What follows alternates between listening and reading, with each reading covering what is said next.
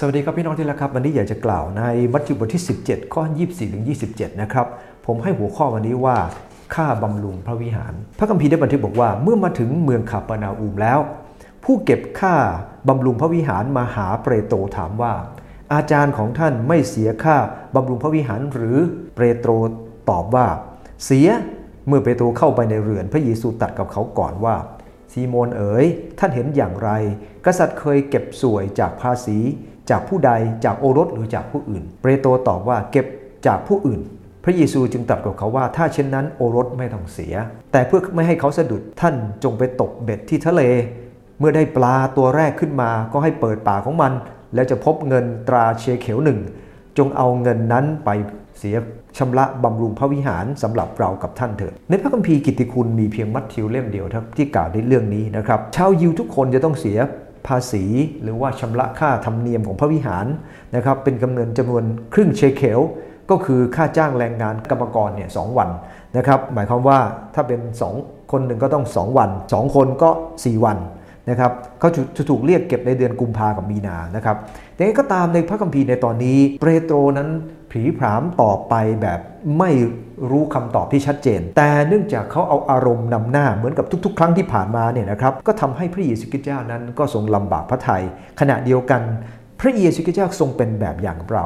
นะครับในตอนนี้เรื่องการเสียภาษีพระวิหารยังไง อันที่หนึ่งครับ บางครั้งเนี่ยนะครับเราก็ต้องยอมทำเพราะเห็นแก่คนอื่น ถ้าเรารู้ว่าเรื่องนั้นไม่ใช่เรื่องใหญ่โตมโหฬารอะไร และไม่ใช่เรื่องที่ผิดหนาอะไรนะครับไม่ใช่เป็นเรื่องความผิดความบาป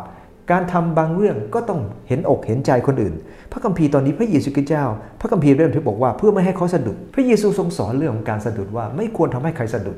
และขณะเดียวกันไอ้ที่สะดุดเนี่ยไม่ใช่เกิดขึ้นจากพระเยซูด้วย แต่เกิดขึ้นจากพวกเขาเข้าใจผิดดังนั้นเองพระเยซูคริสต์เจ้าทรงยอมไม่ให้เขาสะดุด โดยการยอมเสียพระ เสียภาษีพระวิหาร เราต้องเข้าใจนะครับ พระเยซูยังยอมเราเองเหมือนกัน ยอมอะไรได้ก็ต้องยอมกันนะครับ แต่ว่าที่สิ่งที่เรายอมนั้นต้องถูกบนหลักการนะครับ พระเยซูเห็นว่าเรื่องนี้ไม่ใช่เรื่องใหญ่โต แค่เดินเสียภาษีพระวิหารไม่ใช่เรื่องโตอะไร พระองค์ก็ยอมอันที่2ครับวิธีการของพระเยซูคริสต์เจ้าเกินความเข้าใจเสมอ วิธีการของพระองค์เป็นยังไงครับ พระองค์ให้ไปตกเบ็ดนะฮะแล้วก็หลังจากนั้นได้ปลามาตัวหนึ่งแล้วก็พออ้าปากออกมาจะได้อะไรครับ เงินหนึ่งเชเคลพอดีกับ 2 คน ผมก็ตั้งคำถามในใจพระองค์ทำไมไม่ตกเหรียญทองออกมาแล้วไม่ต้องใช้ไม่ต้องมาตกอยู่บ่อยๆ แต่สำหรับพระเยซูคริสต์เจ้า วิธีการของพระองค์เกินความเข้าใจ พระองค์ไม่ได้เน้นความร่ำรวย และพระองค์ไม่ได้เน้นความเกินพอ พระองค์มักจะเน้นสิ่งที่พอเพียงเสมอ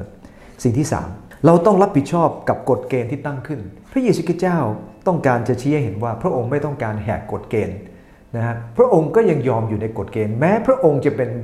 ผู้ยิ่งใหญ่ที่ไม่ต้องอยู่ในกฎเกณฑ์ แต่พระองค์ก็ยังยอมอยู่ในกฎเกณฑ์ ซึ่งพระองค์เป็นแบบอย่างที่ดีกับเรา แต่ถ้าที่เราเป็นประชากรของพระเจ้า เรามีกฎมีเกณฑ์ก็ต้องทำตามกฎเกณฑ์ วงเล็บต้องอยู่ภายใต้พระบัญชาของพระเจ้ากฎเกณฑ์บางเรื่องไม่ได้อยู่ในพระชันชาของพระเจ้า เราก็ต้องคิดดูว่าสิ่งนั้นผิดไหมถ้าผิดก็อย่าทำซะนะครับ เราเองต้องร่วมมือกับคนในประเทศชาติบ้านเมือง ไม่ว่าเขาจะอยู่คณะไหนพักไหน เมื่อเขาขึ้นมาเป็นรัฐบาลก็ต้องร่วมมือกับเขา อย่าทำให้เขารู้สึกลำบากองลำบากใจ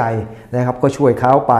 นะครับ ไม่ใช่เราชอบหรือไม่ชอบ แต่เพื่อประเทศจะได้ต่อไปได้ดังนั้นเองวันนี้